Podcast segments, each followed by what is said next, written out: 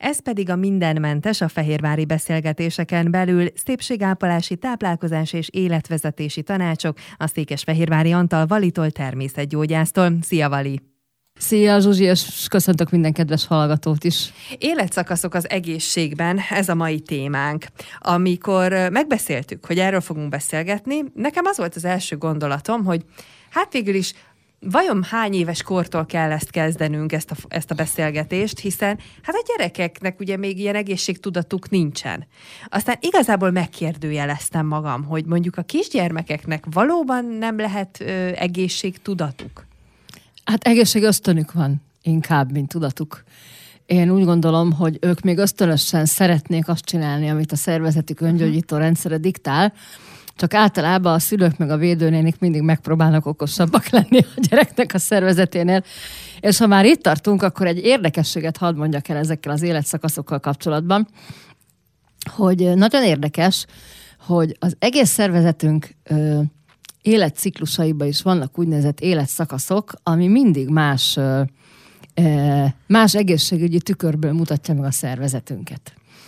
Ugyanis az emberi szervezetben 7 évenként történnek ö, nagyobb ö, hormonális változások, és hogy azt is szokták mondani, hogy a sejtjeink 7 évente újítják meg magukat, és akkor szinte magunk is más emberek leszünk. Ez nem is kimondottan csak a sejtek miatt, hanem a hormontermelő szervek közül mindig valami más kerül éppen dominanciába, vagy másnak a működése befolyásolja az akkori 7 évre való életciklusunkat, ami azért érdekes, mert gyakorlatilag ez is meg fogja határozni, hogy milyen életszakaszokban milyen, milyen dolgokra kéne jobban odafigyelnünk, és most csak egy apró példát mondok erre, hogy az első 7 évnek a, a kardinális vezető hormontermelő szerv az a csecsemőmirigy, hiszen csecsemő életet élünk, és lehet, hogy már valamelyik adásban régebben elmondtam, hogy milyen gyönyörű a magyar nyelv, hogy egészen addig számítunk mi ö, anyához növőnek, tehát ö, úgymond önálló élet, életre alkalmatlannak, amíg megvannak a tejfogaink. De még egy nagyon érdekes dolog van, hogy ugye a tejfogakat körülbelül 7 éves korunk körül váltjuk le, tehát akkor indul ez a tejfog leváltás, leváltjuk a csontfogakra, és milyen szép a magyar nyelv, hogy tulajdonképpen innentől fogjuk tudni jobban emészteni az állati fehérjét, és innentől fogjuk tudni lényegesen kevésbé emészteni a tejféléket. Elhagyjuk a tejfogunkat, ami ugye az anyatejhöz köt. A csecsemő egy domináns szerv, ami ilyenkor a, azt a működését, amit amit gyerekkorba hivatott ellátni, azt teljesen elhagyja. Ugye régen mondták is, hogy hát a csecsemő mirigy működése az gyerekkorba, 7 éves kortól apránként leáll, ami nem igaz, ez már azóta bebizonyosodott, hogy utána az immunrendszerben lesz egy nagyon kardinális szerep ennek a csecsemő mirigynek.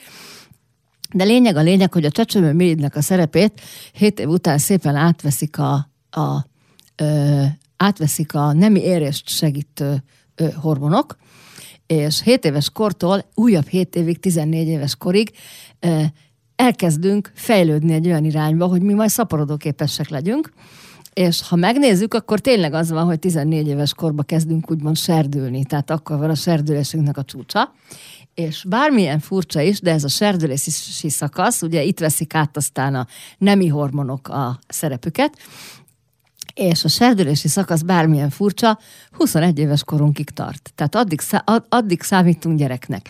Nem véletlen, hogy nagyon sok nyugati országban például 21 éves kor az a felnőtté válásnak a korhatára, nem úgy, mint nálunk, és 21 évestől 28 éves korunkig van a legoptimálisabb egészségügyi szakaszunk, ugyanis ez a, ebben az időben stagnál a szervezet, tehát tulajdonképpen ilyenkor vagyunk a leg, elvileg ilyenkor vagyunk a legerősebbek, a, a mindenben a legjobbak, és fiatalok maradunk. Tehát ez a, ez a fiatalságnak a kora, ez a szaporodási időszak. Tehát ilyenkor vagyunk a legalkalmasabbak arra, hogy a leg, legtökéletesebben tudjunk szaporodni.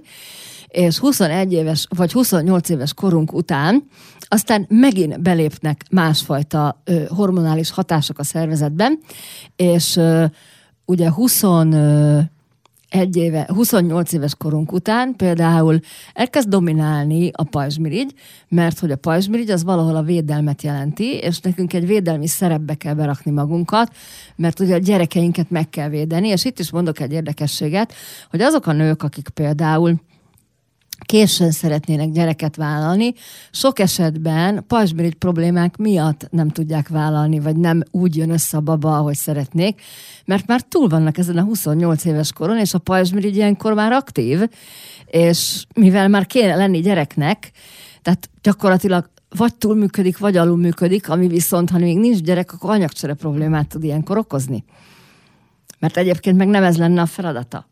És aztán jön a többi életszakat, jönnek ezek a hét évek, tehát e, most nem akarom tudományosan megmagyarázni, csak arra akartam ezzel utalni, hogy, hogy ezek is milyen befolyással vannak arra, hogy épp milyen szervünkre kell mondjuk jobban odafigyelnünk, vagy milyen, milyen, milyen feladataink vannak, ami, akár az egészséggel kapcsolatos, ami sajnos a mai civilizált világban már nagyon felborult ez a feladatkör, mert már nem úgy vagyunk gyerekek, nem akkor ugye 21 évesen nő be a fejünk lágya, most már kicsit előbbre teszik azt a felnőtté váláskorát is itt papíron, nem akkor vállalnak a nők gyereket, amikor kéne, már sokkal előbb menstruálnak a lányok, tehát ez olyan, mint hogy egy kicsit felborult volna. De ez akkor felborulhat? Így vagyunk mondjuk úgy kitalálva, tehát hogy a szervezet ugyanúgy ezt a 7 éves ciklust próbálja fenntartani, és akkor mondjuk külső ráhatások miatt borul a rendszer, vagy ez is egy olyan rendszer, ami ahogyan ö, haladunk előre a Gyorsul világ történelemben, világ. úgy fog ez is ö, változni. Nem tudom, mi domul mihez, de hogy azzal együtt fog ez is vajon változni. Az emberi szervezet nagyon-nagyon alkalmazkodó képes, de a valahol a természet rendjét nagyon nehéz megváltoztatni. Tehát én úgy gondolom, hogy a bármennyire is felgyorsul a világ, bármennyire is belenyúl az ember, azért a kilenc hónap csak kilenc hónap, amíg ki kéne hordani egy gyereket, meg az a, az a szoptatás, az csak tartson minimum 7 hónapig, ugye itt is ez a bűvös hetes év, mert hogy 7 év múlva áll föl teljesen az immunrendszer, meg az emésztőrendszer, amíg nem is nagyon szabadna mást enni egy babának. Tehát ilyenekkel nagyon meg tudjuk alapozni a, a jövőnek, a, a jövendő gyermekeknek az egészségtelenségét is, meg az egészségét is. Hát nagyon tud a szervezet alkalmazkodni, de bizonyos természettörvényeken nem, nem lehet át uh-huh át, nem, nem, nem lehet felülírni őket. A 7 éves ciklusok azért is érdekesek, mert hogy van ugye egy, nem is tudom, hogy milyen fajta megközelítés, nem is nagyon akarom én ezt megnevezni, de ugye azt szokták mondani, hogy bizonyára te is hallottad meg sokszor, hogy 7 évente az ember életében történik valamilyen váltás. Uh-huh. Nem tudom, hogy ki mennyire tapasztalta ezt meg a saját életén, de tulajdonképpen mondhatni, hogy majdnem törvényszerű, hiszen ahogy a test változik, vagy áttér egy másik uh-huh. fókuszra, hát végülis logikusan következik, hogy az ember élete is valamilyen másik irányba fog azzal Igen. menni. Ha nem is nyilván 90 fokkal eltérve, de hogy Azért változik. Pláne azért, mert a hormonok működése mindig is befolyásolta az érzelmeinket, és befolyásolta a viselkedéseinket is. Ugye nem véletlen, hogy egy klimaxoló hölgy is máshogy hiszt is, mint egy menstruáló hölgy, tehát, vagy akár a férfiaknál is egy hormon mennyire tudja befolyásolni a, a, azt, hogy ő éppen egy ö, duvat bika módjára viselkedik, vagy egy kenyére kenhető simogatni való kisztica. Tehát mindig is a hormonok befolyásolták a, a, a viselkedésünket, a természetünket, pláne azért, mert itt van például a mellékvese, és a mellékvesekérek hormonok felelősek például a hangulatunkért, meg felelősek azért is, hogy mekkora stressztűrő képességünk. És hogyha mondjuk túlzottan stresszes életet élünk, akkor az okozhat egy mellékvese kifáradást, aminek a következménye, hogy még az élethez való hozzáállásunk is meg tud változni, kinek milyen irányba, valaki egy agresszív állattől, valaki pedig befordul egy depresszióba. Tehát mindenkire ez másképp tud hatni, de Igen. ugyanakkor ezek lekövethetőek, és már pedig, hogyha lekövethetőek, tehát hogyha meg lehet találni azt, hogy mi mit okoz, már pedig meg lehet, hiszen Igen. ezekről beszélgetünk, akkor ezekre van megoldás is. Persze, persze, hogy van megoldás, ugye pláne azért, mert nem elég, hogy a természet megáldott minket ezekkel a 7 éves ciklusokkal, és hogy 7 évente kicsit mi, mi magunk uh-huh. is változunk, és mások vagyunk, nem csak a testünk, hanem a természetünk is, vagy a élethez való hozzáállásunk, vagy akár még ízlésünk is, sőt, képzeld el, hogy még haj minőség is változhat hét évenként, hogy a sejtjeink változnak, hogy például nagyon göndör haj az kisimulhat, vagy éppen egy vastag szálú haj az, az elvékonyodhat. Tehát nem elég, hogy ezek vannak, még ráadásul az egész urbanizált élettel járó behatások, most nem találtam hirtelen jobb szót, még ugye ezek is rá megkoronázzák még ezt a dolgot, tehát hogy többszörösen is oda kell figyelnünk arra, hogy az egészségben milyen életszakaszok vannak. Mert Értelemszerű, hogy vannak például egészségügyi problémák, amik jobban jellemzőek az idősebb nőkre, van olyan, ami az idősebb férfiakra, van olyan, ami inkább a fiatalokra, van olyan, ami kimondottan az üzletembereknek a betegsége, vagy van olyan probléma, ami kimondottan az álló munkát végzőknek a betegsége, vagy a problémája. Tehát ha mindezeket figyelembe vesszük, akkor, akkor nagyon-nagyon sok összetevőből áll, áll az össze, hogy az életciklus szerint mondjuk mire kell jobban odafigyelni. A világ nagyon afelé megy, hogy egy, van benne egy ellentmondás. Az egyik ugye azt mondja, hogy mindenki találja meg önmagát, tehát légy egyéniség. Tehát te vállalt föl azt, amilyen te vagy. A másik oldal meg mégis nem kimondottan, de próbál bele passzírozni egy egységbe. Uniformizál. És azért jó szerintem, hogy beszélgetünk a különböző életszakaszokról, mert ha csak a legegyszerűbbet, és amivel mindenki találkozik, a tévéreklámokat nézzük, a tévéreklámok nem nagyon tesznek különbséget. Tehát a, a gyomorpanaszokra szolgáló szernél nem az van, hogy kiknél fordulhat elő inkább, vagy miért, hanem hogy bárki. Odaírják akinél... a 14 éves kor fölött. Igen, hát ez általában... szájba mehet Így van, általában elfogadott tény, hogy a gyerekeknek nem annyira, de úgy egyébként egyébként meg, de bárki vagy, bárhol élsz, bármilyen életet élsz, ha ilyen panaszod van, akkor az neked jó lesz. Márpedig, hogyha ugye a természet törvényeit is nézzük, és a testünk törvényeit, akkor, akkor minden életszakaszban megvan az, ami hatékony lehet. És az is eszembe jutott róla, hogy ha megfigyeljük magunkon, akkor magunk is tudjuk, hogy másképp viselkedünk bizonyos helyzetekben. Igen. Vagy ak, tehát bármilyen példát mondhatnék, hogy lehet, hogy a, a, akinek régen mondjuk erős fejfájása volt, annak ez elhalványodik, vagy éppen fordítva. Vagy, vagy ugye a, a nőknél a különböző hormonális változások nem mindig ugyanolyan erősséggel ö, jelentkezhetnek, akár egy menstruációs uh-huh. fájdalom is. Lehet, hogy valakinek régen nagyon nagy problémám volt, aztán eltűnt, vagy fordítva. Tehát, hogy, hogy mi magunk is másképp, és más igényeink is vannak valószínűleg ezekre. Tehát lehet, hogy egyszer csak csendet igényelnél, máskor meg már alig várod, hogy valamilyen fájdalomcsillapítót bevehess. Egyébként nagyon érdekes a szervezet, mert a, szer- a szervezetünknek van egy öngyógyító rendszer, ami elvileg tökéletesen kéne, hogy működjön. Hogyha ez az öngyógyító rendszer megkapja a, a tökéletes ö, tápanyagellátottságot. Tehát tulajdonképpen az emberi szervezet az egy, egy saját magát regenerálni és öngyógyítani képes ö, orgazmus. Most nem hm. tudtam rá hirtelen jobb szót mondani. És az a helyzet, hogy azt vettem észre, hogy a természeti népeknél ez helyek közben működik is. Meg az állatoknál is gyönyörűen működik, és gyakorlatilag a, azzal tudjuk ezt elrontani, amikor fölöslegesen belenyúlunk. Mert okosabbak akarunk lenni a természetnél.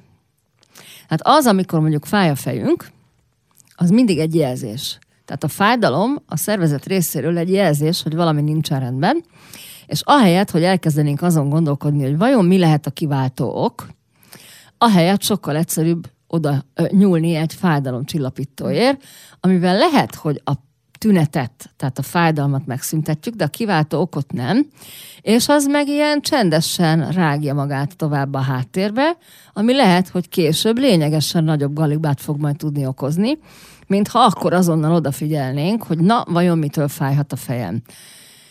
Nem jutott elég oxigén az agyamba? Lehet, hogy szellőztetni kéne, ki kéne menni friss levegőre, vagy többet kéne mozogni? Lehet, hogy a vízhiánytól, hogy egyébként a legtöbb emberén a vízhiány okozza a fejfájást. Nem ittam ma elég vizet, többet kéne enni? Vagy esetleg túlzott az elektromagnetikus sugárzás, tehát az elektroszmok körülöttem?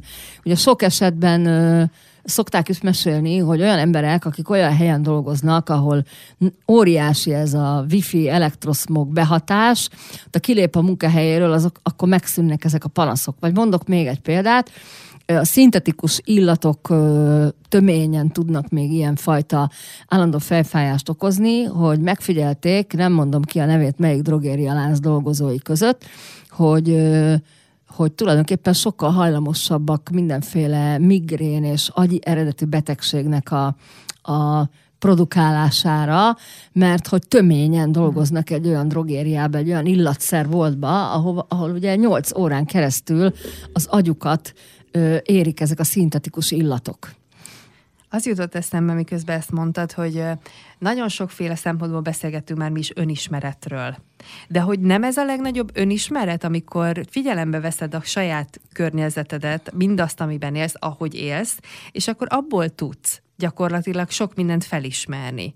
Most itt gondolok erre, hogy nem mindegy, hol dolgozol, milyen körülmények Igen. között, hogy az milyen hatással lehet rád, hogy állandó a fejfájás, vagy egyáltalán nem iszol eleget, tehát annyi mindenből lehet olvasni. De hogy próbáljuk ezt egy picit összefogni ezt a dolgot, az életszakaszokat az egészségben, szerintem egy picit beszéljünk mindegyikről, már amennyire most legalábbis lesz kapacitásunk, Jó. mert hogy az azt gondolom, hogy az a hiba, amikor azt hisszük, hogy mindig ugyanúgy működünk. Nem. És egyetlen egy dolog van, ami köztudott, hogy ahogyan úgymond öregszünk, bizonyos dolgok ugye lelassulnak. Tehát nem, nem ugyanolyan gyorsan heverünk ki egy esést, nyilván, mint gyerekkorunkban. Ezt mindenki tudja, de azért mindig mindenki várja ugyanazt a gyors rea- uh-huh. reagálást és gyors gyógyulást. Most akár legyen ez egy picisebb, egy vágás.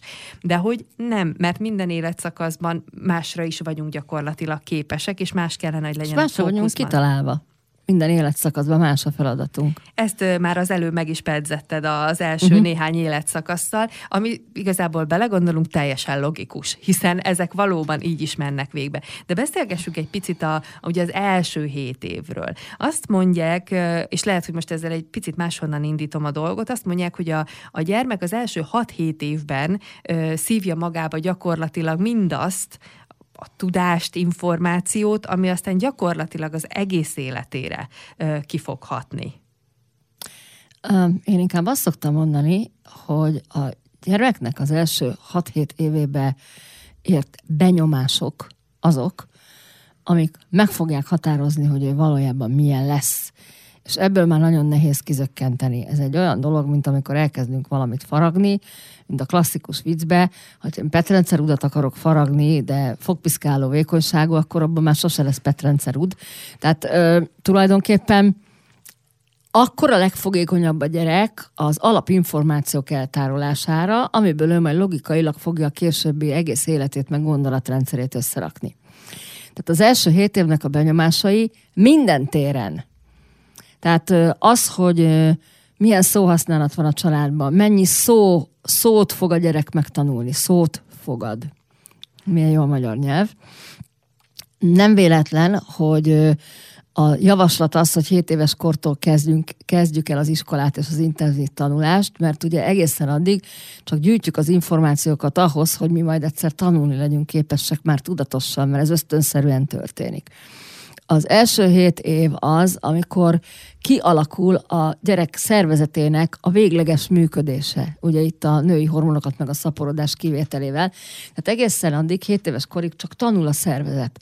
Tehát tanulja az emésztést, vannak például emésztési szakaszok is, hogy miért van az, hogy a szülő ugye ideges, hogy a gyerekem egy hónapja semmilyen zöld élelmiszert nem hajlandó megenni, és hogy elnye, belnye, meg tömnék belé a husikát, meg a nem tudom én mit Miközben a gyereknek az emésztőrendszer is úgy alakul ki, hogy meg kell tanulni bizonyos ételeknek az emésztését, tehát a szervezetnek rá kell jönni, hogy oda milyen enzimet kell küldeni, hogyan.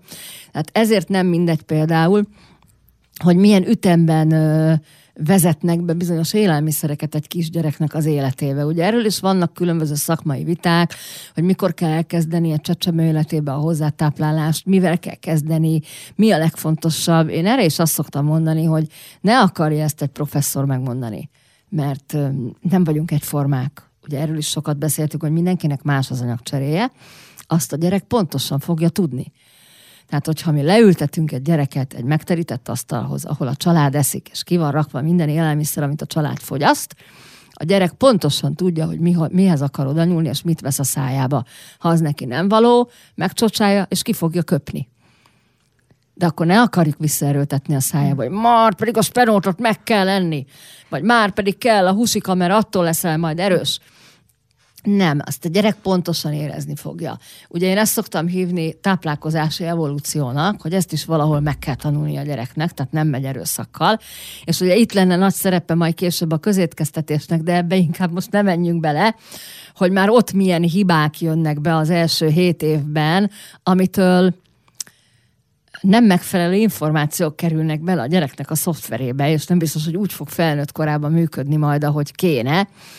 És a táplálkozáson keresztül itt még egy, vagy a táplálkozáson kívül itt még egy valami nagyon közrejátszik egy egészséges, tehát a szervezeti egészség fejlődésében, az, hogy a szülő aggódik hogy túl aggódja. A gyerek tüsszent kettőt, akkor már azonnal ügyeletre rohanunk, és ki vagyunk akadva, hogy miért a leszakadt lábú balesetes vizsgálják meg először, mikor a mi gyerekünk kettőt tüsszentett. Túl aggódjuk a történetet, túl féltjük a gyereket, túl sterilizáljuk a gyereket, és nem hagyjuk azt, hogy az immunrendszerének ez az egészségügyi evolúciója is létrejöjjön. Tehát nagyon-nagyon szükség van arra, hogy a gyerek igenis kapjon el betegségeket. I- igenis legyenek problémái, ő nagyon hamar ki fogja heverni. Sokkal hamarabb, mint a felnőttek, de ha nem engedjük meg neki gyerekkorba azt a luxus, hogy ő kettőt tüsszentsen, vagy hármat köhögjön, vagy négy pörsenést elkaparjon magán, akkor nem fogja megtanulni a szervezetesen a normális működést. Ugye régi, régi doktornénik, én nagyon emlékszem, gyerek voltam, egész kisgyerek, és a doktor nénik, a védőnénikkel együtt akkor még házhoz jöttek megnézni, hogy ugye a gyerek egészséges mert nem úgy volt, mint most, hogy amikor beteg a gyerek, akkor vitték az orvoshoz, hanem bizonyos korig nézték, hogy milyen a gyerek, hogy még megelőzzék a problémát. És a nagymamámnál voltam éppen, és ilyen ö, hasonló nagy eső volt, mint itt a napokban, nem olyan régen, és tiszta pocsolya volt az udvar, és ugye nem volt lebetonozva, és én ugye nagy boldogan dagonyáztam szó szerint, mint a kis varacskos vaddisznó, és a nagymamám elfelejtette, hogy jön a védőnéni, a doktornénivel, és jöttek mind a ketten, és ott szégyenkezett, hogy úristen, hát ő ki sem mozdatta ezt a gyereket, hogy nincs ráadva fehér ruha. Ugye régen a orvoshoz mentek, akkor kifürödtek, kimosakodtak az emberek, szép ruhát vettek föl. És mondta a doktornéni nagymamámnak, hogy Somonyi néni, kettőt se aggódjon, így lesz erős a gyerek immunrendszere. Most pedig én azt látom, hogy az anyukáknál ott van ez a nedves törlőkendő, és ha a gyereke véletlenül a homokozóba leér a keze, akkor azonnal megy és fertőtlenítés törli rá a gyereknek a kezét.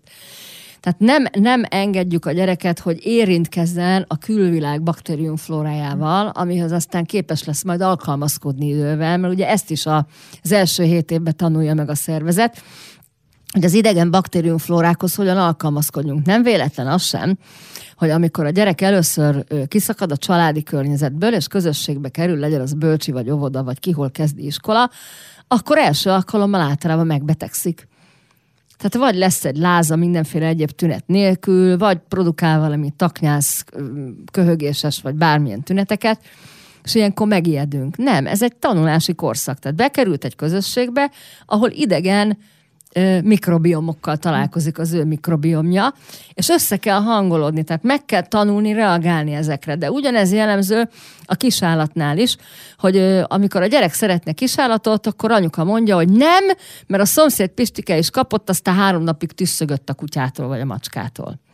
De azt is ugyanúgy meg kell szoknunk és ezek nagyon fontosak lennének, mert nem élünk természetközeli életet. Régen, amikor még nem városokban, meg panelházakban laktunk, akkor ugye mi volt? A gyerek csecsemő kora óta együtt nőtt fel a tyúkkal, a disznóval, a macskával, a kutyával, a bolhával, az egérrel, a bármivel, a bogarakkal. Tulajdonképpen hányszor volt az, ugye ez most már városi legendaként mesélik, pedig nem igaz, vagy nem városi legenda, hanem valóság, hogy a mézhiányos gyerekek mérették meg a, a tyúkkakit. Mert az tele van ugye mészsel. És simán felszedegették és megették. Hát ma ez, fú, ez valami katasztrófa, rögtön gyomormosásra vinnénk a gyereket. Régen meg észre se vették, meg az, hogy, hogy kertbe lettük a mosatlan gyümölcsöt. Jó, persze nem volt ennyire vegyszerezve még akkor a világ, tehát ezt meg lehetett csinálni. Tehát én úgy gondolom, hogy az első hét év az a szervezet immunrendszerének a tanulási szakasza. Tehát szépen mindent meg kell, hogy tanuljon a szervezet, és mindent meg kell tanuljon lerege, lereagálni, és rendkívüli módon regenerálódó képesek vagyunk. Tehát ami az első hét évben megtört, meg kéne történni egy gyerekkel ilyen baleseti, meg fertőzési szinten, az egy 30-40 éves embert rendkívüli módon megviselne. Nem véletlen, hogy gyerekkorba kell ezeken átesni. Fura belegondolni, hogy vajon ebben az első hét évben kitanul többet a gyerek vagy a szülő. Igen. Mert hogyha ugye a szavaidból, ahogy mondtad, azt éreztem, hogy gyakorlatilag a szülőnek ez egy elfogadás és megengedés időszaka. Tehát, hogy megengedi a gyereknek, hogy azt az ételt vegye el az asztalról, ugye amilyen példát hoztál, ami szerinte neki jó. Most az nyilván a szülő felelőssége, hogy milyen minőségű ételt rak hát, oda. Ha csak cukorka meg csoki van az asztalon, akkor ne csodálkozzunk, hogyha a gyerek beteg lesz felnőtt korába.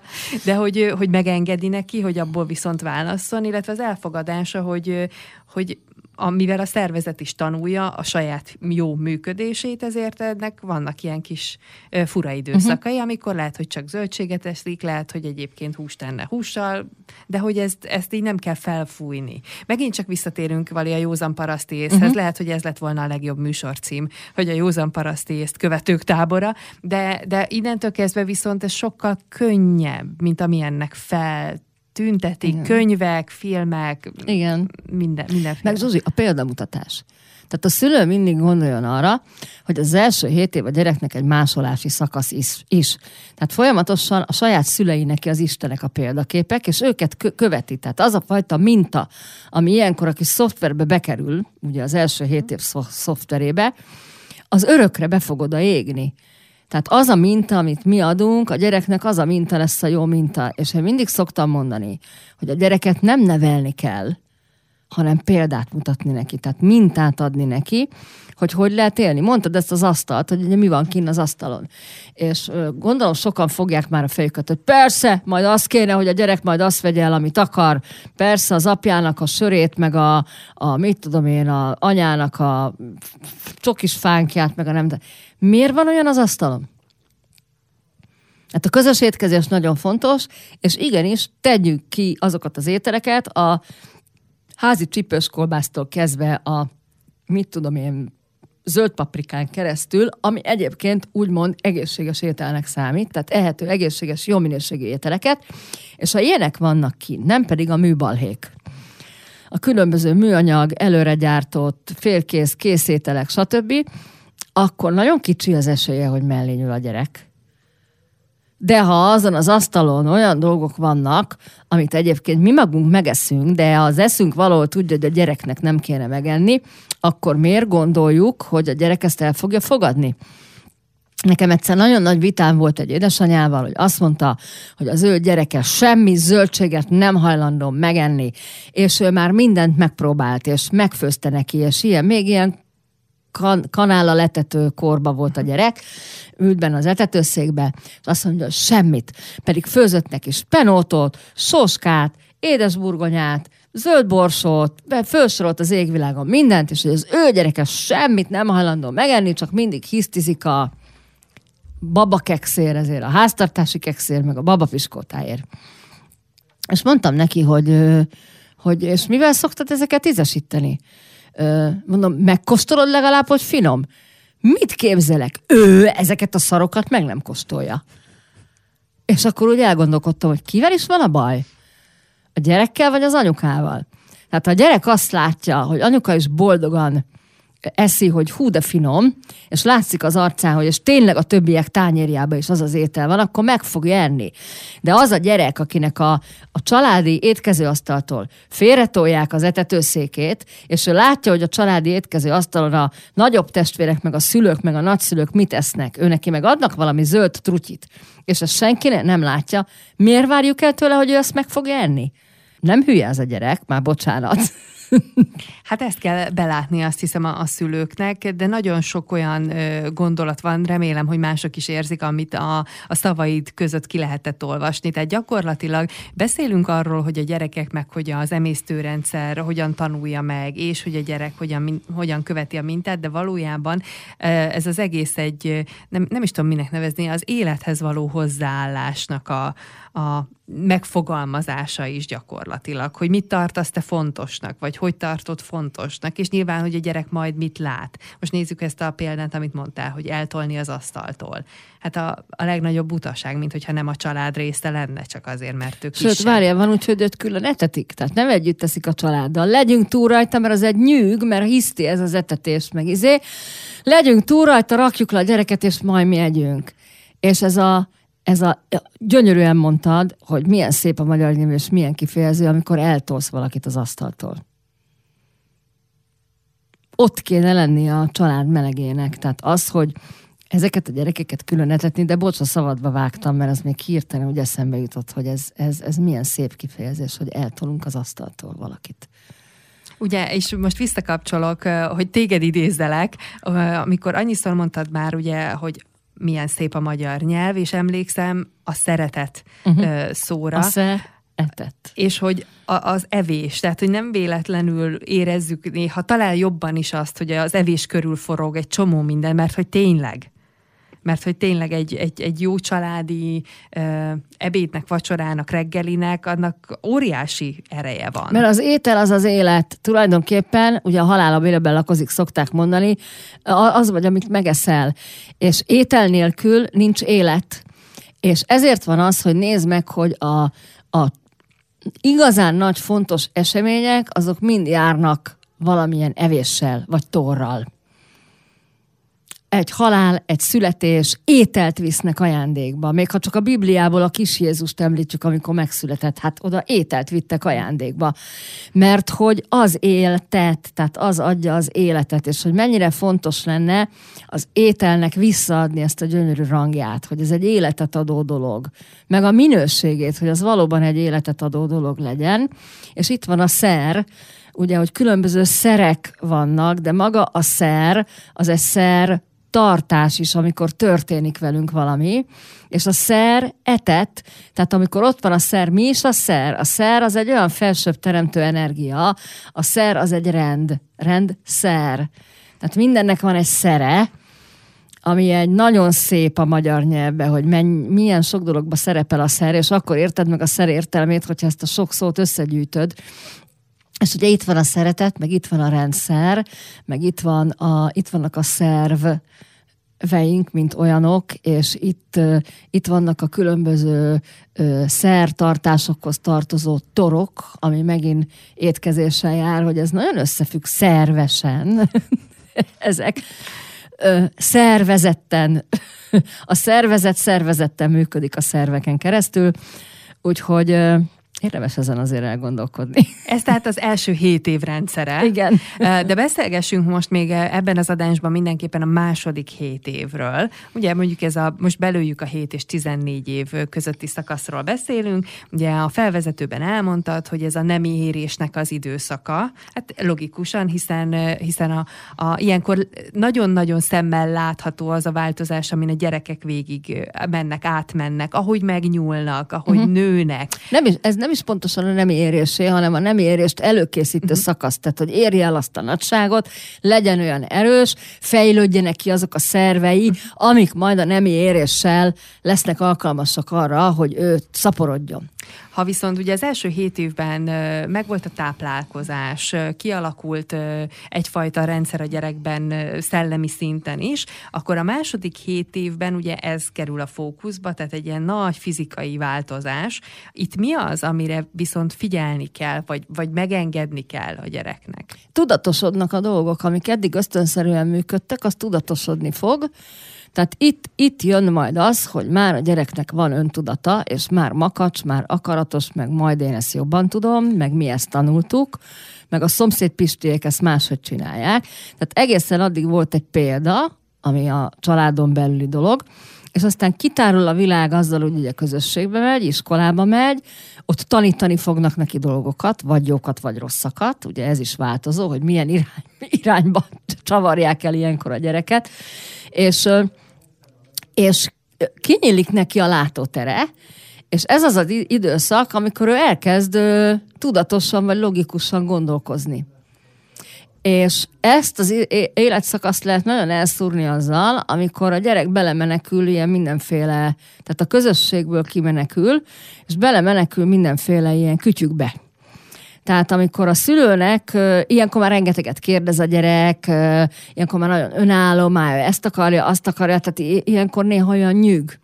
És sokkal egyszerűbb azt mondani, hogy menj, azt játsz a számítógépeden, vagy itt van a mobiltelefon, és nyomkod, és, és nem véletlen, hogy a megdöbbentő nekem, hogy szinte 7 éves kor fölött már minden gyereknek mobiltelefonja van. És használják, és ez nekik ér, ez egy érdekes világ, mert iszonyatos információészségük van, viszont valahogy, mint hogyha az életet nem tanulnák meg ezáltal.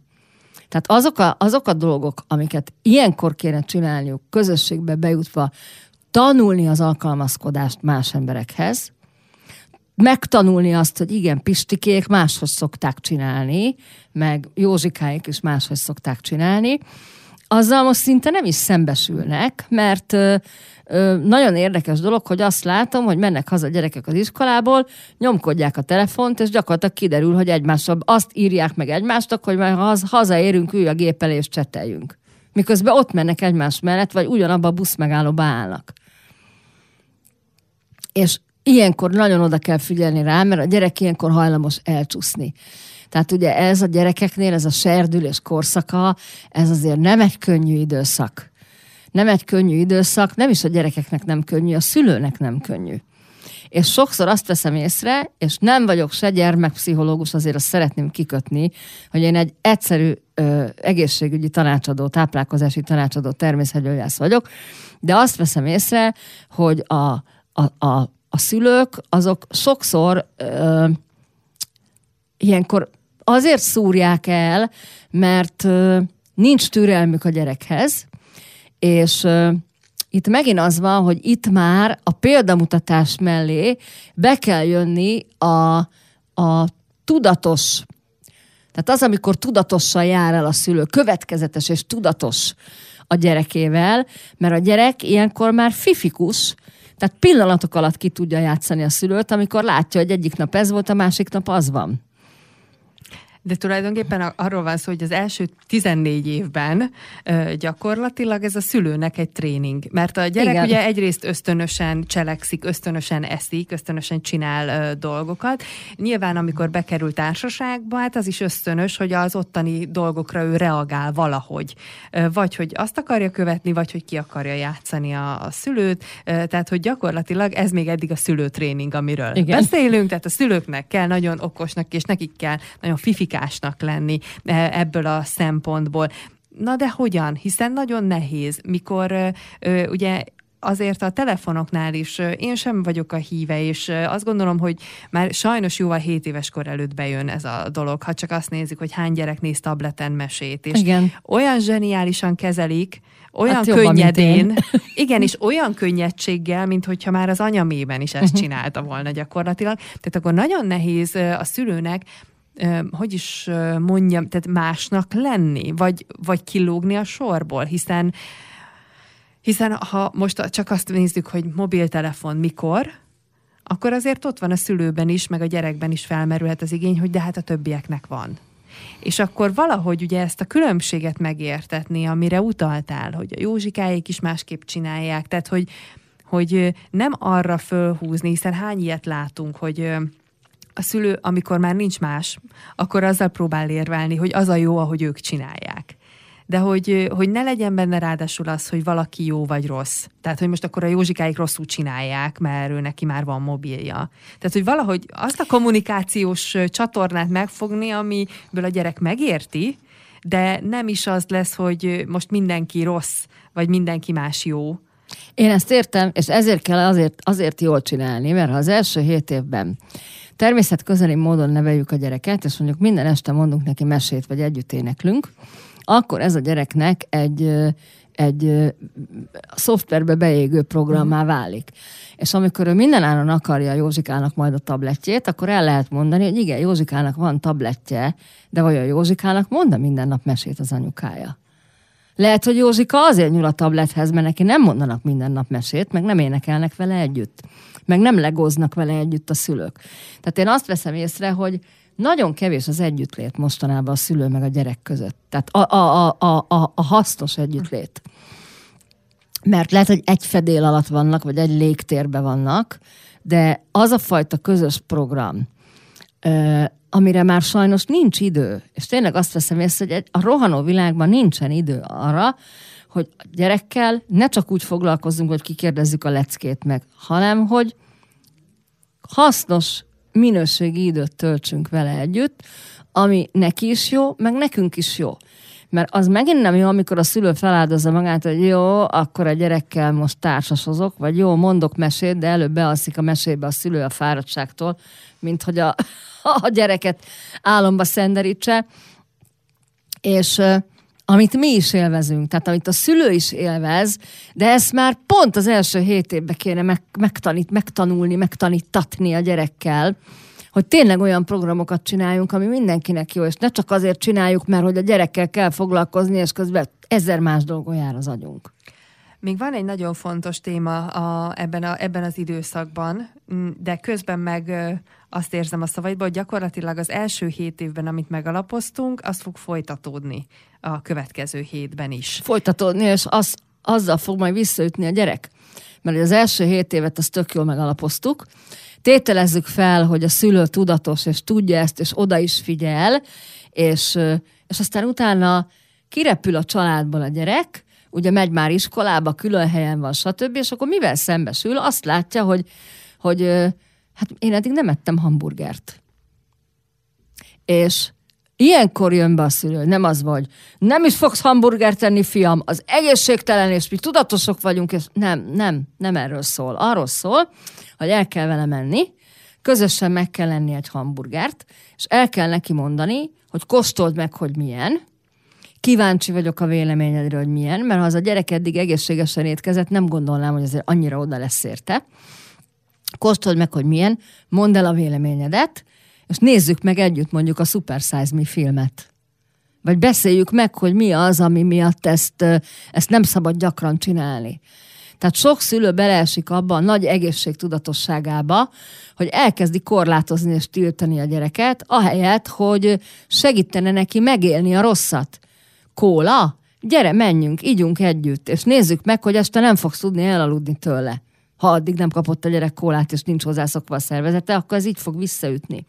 De ebben megvárhatja a szülő a gyereknek az igényét. Persze, tehát, abszolút. Tehát nem, nem erőltetnik, hogy most megyünk kólát inni, hogy kipróbált, hanem amikor jön a gyerek azzal, hogy te figyelj, a Pistikénél a, a, a uzonna csomagban nem a kulacsban van a víz, hanem hozott egy ilyen barna italt a kólát hogy az micsoda, és miért, és ő olyat akar. Persze, hogy akarni fog. Nyilván mindenki, minden gyerek akarna. Akarni fog, úgyhogy, úgyhogy erre is van egy nagyon érdekes példám. Képzeld el, hogy annak idején nagyon régen volt nekem egy kolléganőm, egyébként zseniális anya volt ilyen szempontból, halál jó fej kislánya volt, akkor most már azóta nagylány, és hát ők teljesen máshogy étkeztek. A, tehát abban az időben, itt 2005-2006-ról beszélgetünk, akkor még nem volt ez a nagy gluténmentesség, meg laktózmentesség, meg stb. Tehát már az nagy szó volt, hogyha valaki speciális szendvicset vitt az iskolába tíz óraira, mert minden gyereknek be volt csomagolva a turorudi, meg a brios, meg a kakaós csiga, meg a croissant, a bolti croissant. És ez a kolléganőm a kislányának mindig ilyen klassz peckós szendvicseket csinált. És ugye az lenne a törvényszerű, hogy ilyenkor azt látja a gyerek, hogy mindenki kakaós csigát eszik, meg sportszeretet, meg stb., hogy neki miért kell szendvicset ennie. És az meg is fordult a fejébe. És elmondta neki az édesanyja, hogy mert kakaós csigát akár bárki ehet, mert mindenhol lehet kapni. De én ezt csak neked készítettem ezt a kenyeret. Sőt, együtt szokták csinálni a kenyeret. Te ettől vagy különleges. Hogy neked ilyen különleges kenyered van, mert veled foglalkozik az édesanyád, és, és együtt csináltuk. A többi gyerek megkapja a pénzt, azt megveszi a büfébe. Te is megkaphatnád, de nem jobb ez így? És a vége az lett, hogy behivatták, behivatta az igazgatónő, hogy hát, hogy lesz egy ilyen központi szülői értekezlet, hogy ott kéne mesélnie pár szót, mert már nyaggatják a szülők, hogy ki az a, most mondok egy nevet, kisvirág, mert hogy minden gyerek azzal jön haza, hogy anya, én is szendvicset akarok vinni az iskolába. Mert megfordított, büszke voltál, megkóstolod, de csak egy picit kaphatsz belőle, mert ez különleges. És olyan kis csevegője volt a kislánynak, olyan kis mondta, mondta, mondta, mondta, hogy a végén ö, minden szülő bement az iskolába, hogy mondják meg, ki az a kislány, mert hogy mindenki arra hivatkozik, hogy ő is olyan szendvicset akar, ő is olyan ruhába szeretne járni, ő se akar boltitus fürdőt használni, ő is attól a bácsitól akarja venni a kecsketeljes szappant, mert attól nem fog tönkre menni a bőre. Tehát gyak- gyakorlatilag kis előadásokat tartott a kislány. Tehát ezt a úgymond kilógás a többiek közül, ezt meg tudjuk fordítani az előnyünkre is. Érzékelje azt a gyerek, hogy ez a törődés, ez a szer etett ha azt hinnék a felnőttek, hogy mire gyereket vállalnak, vagy mire eljutnak odáig, már ők már megjárták a maguk útját, akkor azt hiszem, hogy íme a válasz arra, hogy mekkorát tévednek, hiszen ekkor jön még egy nagyon-nagyon felelősségteljes időszak, amiben gyakorlatilag felelősséget kell vállalni, most már nem csak saját magukért, hanem azért is, mert jön egy, egy kis lény, aki elkezdi mindazt leutánozni, amit ők is csinálnak. Szóval Pontosan. Fantasztikus egy időszak, ami látszólag a gyerekekről szól, de gyakorlatilag nem. Nagyon nem a gyerekekről szól. Tulajdonképpen a gyereket azért kaptuk, hogy a saját személyiségünk ö, ö, tökéletesedjen a gyerek által, és ezáltal visszahasson a gyerek személyiségére is. Nem akarom lezárni mással ezt a beszélgetést, Vali, köszönöm szépen.